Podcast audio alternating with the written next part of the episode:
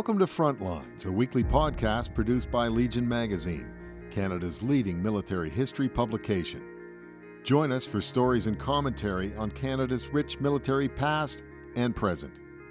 I'm Stephen J. Thorne, and today we look at the loads that soldiers carry and what scientists and researchers are doing to ease their burden. In March 2002, on a mountain near the Afghanistan-Pakistan border, known as the Whalesback, a company from the vaunted U.S. 10th Mountain Division joined 400 Canadian troops and a handful of U.S. Navy SEALs on an assault to clear enemy positions, bunkers, and suspected cave complexes. The undulating rock overlooked a valley through which Taliban and Al-Qaeda fighters were escaping into mountain passes that led them to safety in Pakistan's hinterlands a few kilometers away. For 26 days, American forces supported by Canadian snipers had fought to stem the tide, and the whale, as it was called, had been a nuisance. From its heights, the enemy launched deadly mortar and machine gun attacks, while Marine Cobra attack helicopters and B-52 and F-16 strikes did their devastating work. Now, during what was essentially a cleanup operation, members of 3rd Battalion Princess Patricia's Canadian Light Infantry launched Canada's first combat assault in almost 50 years.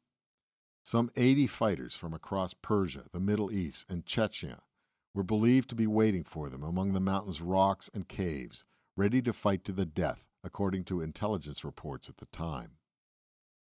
It could have been the 10th Mountain's Waterloo, not so much for the enemy they faced as the baggage they carried, both literal and metaphorical.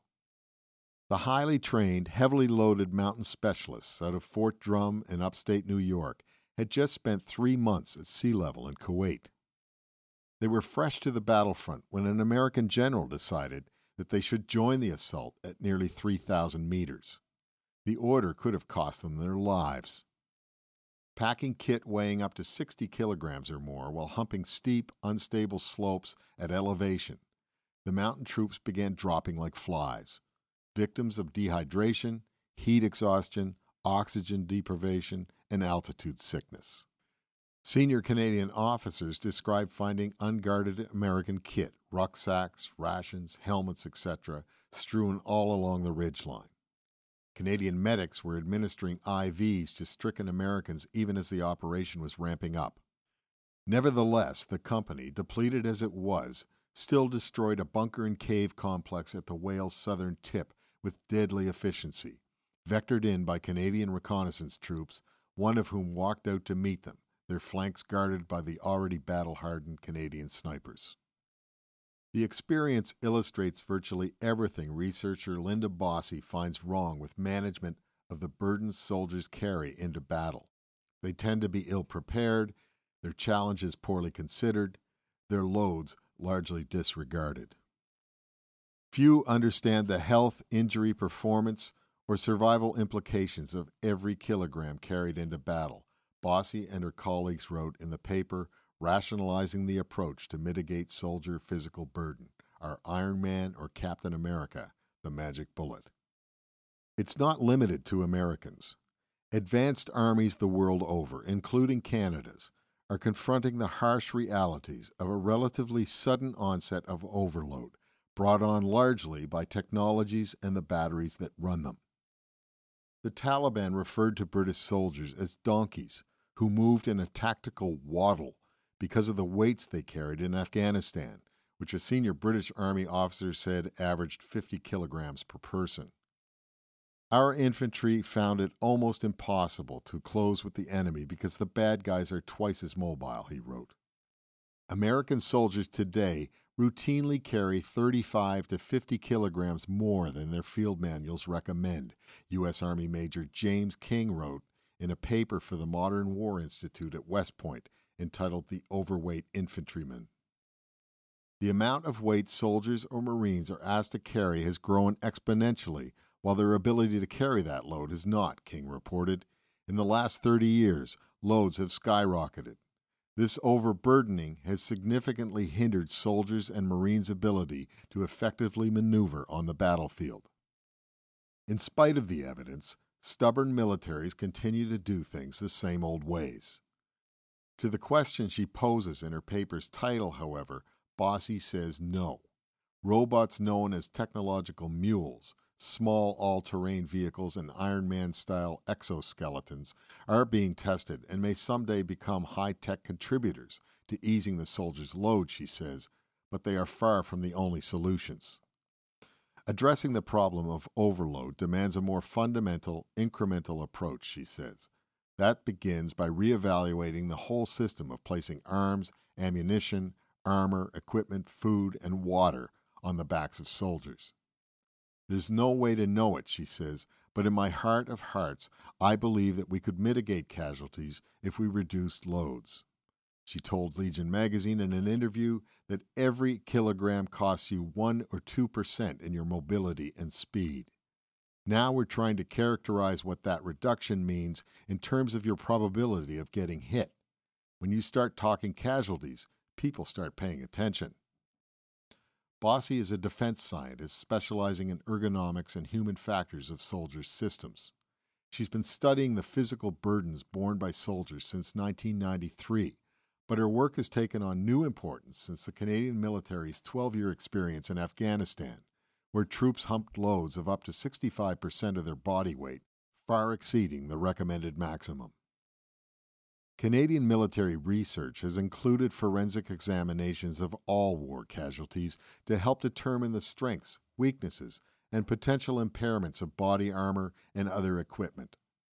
Scientists are also analyzing the speeds at which loaded versus unloaded soldiers can accelerate upon rising from prone positions.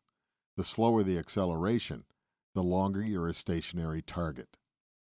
The incremental solutions she foresees range from tendering and purchasing, where electronics could all be required to run on the same batteries instead of multiple ones with varying shapes, sizes, and weights, to training, where the loads troops currently carry rarely reflect combat realities, to lighter and more modular equipment.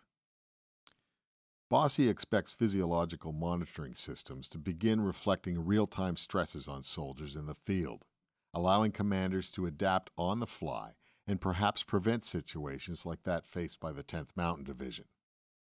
Other areas ripe for improvement include mission planning, which could better take into account temperature, distances traveled, terrain covered, and loads carried, as well as reliable resupply, the lack of which, or more commonly lack of confidence in, causes many troops to overburden themselves with additional ammunition and other consumables.